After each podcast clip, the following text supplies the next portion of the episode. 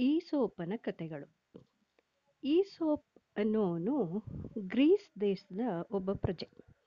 ಇವನಿಗೆ ಈಸೋಪ್, ಈಸಾಪ್ ಅಥವಾ ಏಸಾಪ್ ಅಂತ ಸಹ ಕರೀತಾರೆ. ಇವನು ಸಾವಿರಾರು ವರ್ಷಗಳ ಹಿಂದೆ ಒಬ್ಬ ಗುಲಾಮನಾಗಿ ಗ್ರೀಸ್ ದೇಶದಲ್ಲಿ ಕೆಲಸ ಮಾಡ್ತಾ ಇದ್ದ. ಅವನೊಬ್ಬ ಗುಲಾಮ ಆಗಿದ್ರೂ ಸಹ ಬಹಳ ಬುದ್ಧಿವಂತ ಇದ್ದ ಹಾಗೂ ವಿವೇಕಶಾಲಿಯಾಗಿದ್ದ. ಲೋಕದಲ್ಲಿ ಚೆನ್ನಾಗಿ ಬಾಳ್ಬೇಕಾದ್ರೆ ಮನುಷ್ಯ ಹೇಗೆ ನಡ್ಕೋಬೇಕು ಅಂತ ತಿಳಿದಿದ್ದ. ಅವನು ತನಗೆ ತಿಳಿದ ದಾರಿಯನ್ನು ಸಣ್ಣ ಸಣ್ಣ ಕಥೆಗಳ ರೂಪದಲ್ಲಿ ಹೇಳಿದಾನೆ. ಇವೇ ಈ ಸೋಪನ ಕಥೆಗಳು. ಈ ಕಥೆಗಳಲ್ಲಿ ನಮ್ಮ ಪಂಚತಂತ್ರದ ಕಥೆಗಳಲ್ಲಿ ಬರೋ ಹಾಗೇನೆ ಪ್ರಾಣಿಗಳು, ಪಕ್ಷಿಗಳು, ಮರ, ನೀರು, ಬೆಂಕಿ ಎಲ್ಲ ಬರುತ್ತವೆ ಮತ್ತು ಅವೆಲ್ಲ ಮಾತನಾಡುತ್ತವೆ ಒಂದೊಂದು ಕಥೆನೂ ಒಂದೊಂದು ನೀತಿನ ಕಲಿಸ್ಕೊಡುತ್ತೆ. ಈ ಕಥೆಗಳು ಜಗತ್ತಿನಲ್ಲಿ ತುಂಬ ಪ್ರಸಿದ್ಧವಾಗಿವೆ. ಈ ಮುಂದೆ ಕೆಲವು ಈಸೋಪನ ಕಥೆಗಳನ್ನು ನಾನು ನಿಮ್ಮ ಮುಂದೆ ಇಡ್ತಾ ಇದ್ದೀನಿ. ಅವುಗಳಲ್ಲಿರುವ ಧನಾತ್ಮಕ ನೀತಿಯನ್ನು ನಿಮ್ಮ ಜೀವನದಲ್ಲಿ ಅಳವಡಿಸ್ಕೊಳ್ಳಿ. ಆ ರೀತಿಯ ಉಪಯೋಗ ಆಗಲಿ ಅಂತ ಆಶಿಸ್ತೇನೆ. ಒಂದಿನ ಈ ಕತೆ ಹೆಸರು ಕಾಕರ್ರಪ್ಪ ಒಂದು ಕಾಗೆ ಹಾರಾಡ್ತಾ ಇತ್ತಂತೆ. ಅದಕ್ಕೆ ತುಂಬ ಬಾಯಾರಿಕೆ ಆಯ್ತಂತೆ. ಎಷ್ಟು ದೂರ ಹೋದರೂ ಎಲ್ಲೂ ನೀರು ಕಾಣಿಸ್ಲಿಲ್ಲ. ಆದರೆ ಒಂದು ಕಡೆ ಒಂದು ಸಣ್ಣ ಹೂಜಿನಲ್ಲಿ ಸ್ವಲ್ಪನೇ ಸ್ವಲ್ಪ ನೀರಿರೋದು ಕಾಣಿಸ್ತಂತೆ ಅದು ಕೊಕ್ಕೆ ಹಾಕಿ ನೋಡುತ್ತೆ, ಅದು ಕೊಕ್ಕಿಗೆ ನೀರು ತಲುಪ್ತಾ ಇರಲ್ಲ.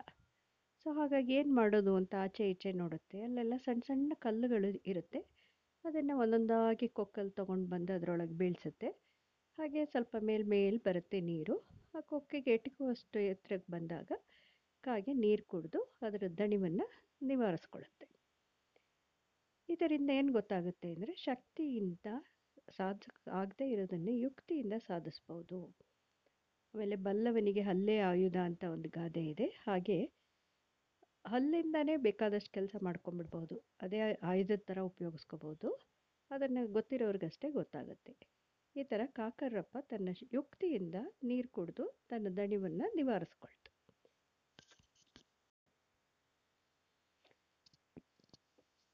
ನೀವೆಲ್ಲ ಏಡಿ, ಕ್ರ್ಯಾಬ್ ಅಥವಾ ನಳ್ಳಿ ಅಂತಲೂ ಕರೀತಾರೆ ಅಥವಾ ಏಡಿಕಾಯಿ ಅಂತಲೂ ಕರೀತಾರೆ.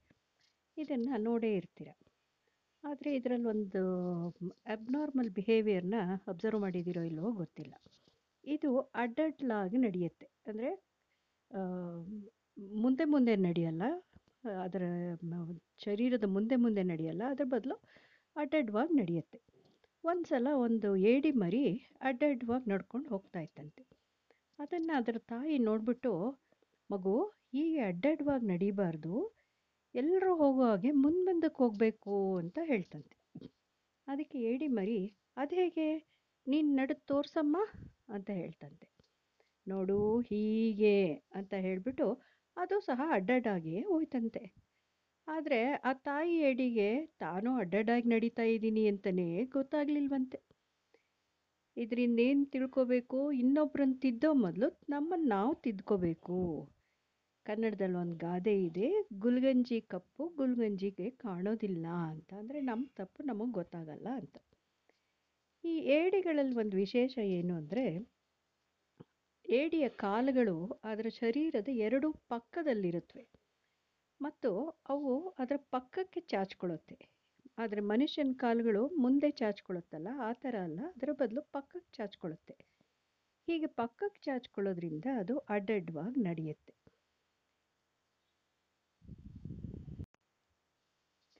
ಒಂದು ಕಾಡಲ್ಲಿ ಒಂದು ನರಿ ಇತ್ತು. ಅದಕ್ಕೆ ಸಿಂಹ ಅಂದರೆ ಏನು ಅಂತಲೇ ಗೊತ್ತಿರಲಿಲ್ಲ. ಅದು ಹೇಗಿರುತ್ತೆ ಅಂತಲೂ ಗೊತ್ತಿರಲಿಲ್ಲ. ಒಂದು ಸಲ ಅದು ಸಿಂಹನ ಸ್ವಲ್ಪ ದೂರದಲ್ಲಿ ನೋಡ್ತು. ಆ ಸಿಂಹ ಜೋರಾಗಿ ಗರ್ಜಿಸ್ತಾ ಇತ್ತು. ಅದನ್ನು ಕೇಳಿ ನರಿ ಭಯದಿಂದ ಮೂರ್ಛೆನೇ ಹೊರಟೋಯ್ತು. ಸರಿ, ಸುಮಾರು ಹೊತ್ತಾದ್ಮೇಲೆ ಅದು ಮೂರ್ಛೆಯಿಂದ ಎದ್ದೇಳ್ತು. ಅದು ಅಷ್ಟರಲ್ಲಿನ ಸಿಂಹ ಮುಂದೆ ಹೊರಟೋಗ್ಬಿಟ್ಟಿತ್ತು ಹಬ್ಬ ಅಂತ ಎದ್ದೆ, ಎದ್ದು ಅದರ ಪಾಡಿಗೆ ಹೋಯ್ತು. ಸ್ವಲ್ಪ ದಿನ ಆದಮೇಲೆ ಮತ್ತೆ ಸಿಂಹ ನೋಡ್ತು ದೂರದಲ್ಲಿ. ಈ ಸಲ ಅದು ಹೆದರ್ಕೊಳ್ಳಿಲ್ಲ. ಅದ್ರ ಬದಲು ಬಾಲ ಮುದುರ್ಕೊಂಡು ಅಲ್ಲಿಂದ ದೂರ ಓಡೋಯ್ತು. ಸ್ವಲ್ಪ ದಿನ ಆದಮೇಲೆ ಮತ್ತೆ ಇನ್ನೊಂದು ಸಲ ಸಿಂಹನ ಎದುರಿಗೆ ಸಿಕ್ತು. ಈ ಸಲ ಅದು ಹೆದರ್ಕೊಳ್ಳೇ ಇಲ್ಲ. ಸಿಂಹದ ಹೆದರಿಗೆ ಧೈರ್ಯವಾಗಿ ಅದನ್ನು ಪಾಸ್ ಮಾಡ್ಕೊಂಡು ಹೋಯ್ತು. ನಾಲ್ಕನೇ ಸಲ ಸಿಂಹ ಎದುರಾಗ ಏನಾಯ್ತು ಗೊತ್ತಾ? ಎದುರಾದಾಗ ಏನಾಯ್ತು ಗೊತ್ತಾ? ನರಿನೇ ಸಿಂಹಕ್ಕೆ ಮಾತಾಡಿಸ್ಬಿಡ್ತು. ಏನು ಸಿಂಹಣ್ಣ ಆರೋಗ್ಯವಾಗಿದೆಯಾ ಹೆಂಡತಿ ಮಕ್ಕಳೆಲ್ಲ ಕ್ಷೇಮನಾ? ಅಂತ ಮಾತಾಡಿಸ್ತು. ಇದರಿಂದ ಏನು ಗೊತ್ತಾಗುತ್ತೆ, ಪರಿಚಯ ಅತಿಯಾದರೆ ತಿರಸ್ಕಾರ ಉಂಟಾಗುತ್ತೆ.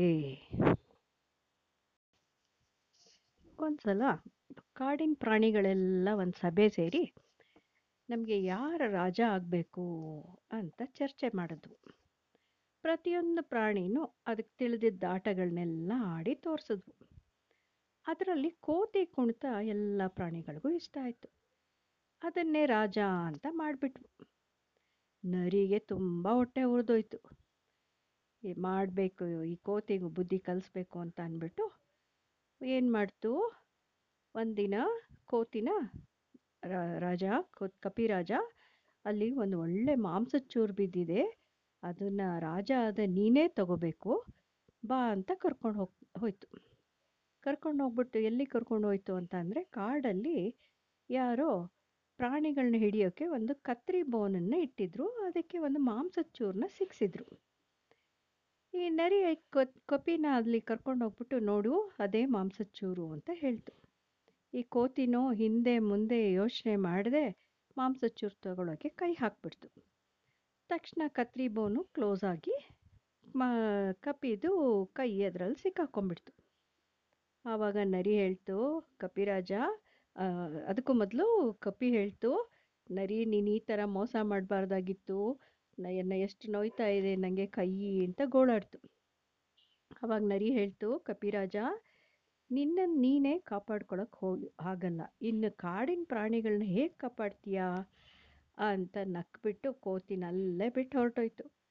ದೊರೆ ಆದವನಿಗೆ ಯಾವಾಗಲೂ ದೊಡ್ಡ ಗುಣ ಇರಬೇಕು, ದುಡುಕ್ಬಾರ್ದು, ದೂರದೃಷ್ಟಿ ಇರಬೇಕು, ಯಾವುದನ್ನು ಆತರಗೆಟ್ಟು ಕೆಲಸ ಮಾಡಬಾರ್ದು. ಒಂದ್ಸಲ ಕೈ, ಕಾಲು, ಕಣ್ಣು, ಬಾಯಿ ಎಲ್ಲ ಅಂಗಗಳಿಗೂ ಹೊಟ್ಟೆ ಮೇಲೆ ತುಂಬ ಬೇಜಾರು ಮಾಡ್ಕೊಂಬಿಟ್ವಂತೆ ನಾವು ಮಾತ್ರ ದುಡಿಬೇಕು, ಹೊಟ್ಟೆ ಮಾತ್ರ ಕೂತ್ ಕಡೆನೇ ಬೆಳೆಯೋದು ಯಾಕೆ ನಾಳೆಯಿಂದ ನಾವು ಯಾರೂ ಕೆಲಸ ಮಾಡೋದು ಬೇಡ. ಕೂತ್ ಕಡೆನೇ ಬೆಳಿತೀವಿ ಅಂತ ತೀರ್ಮಾನಿಸಿದ್ವು. ಕಾಲು ಊಟದ ಮನೆ ಕಡೆ ನಡಿಲಿಲ್ಲ.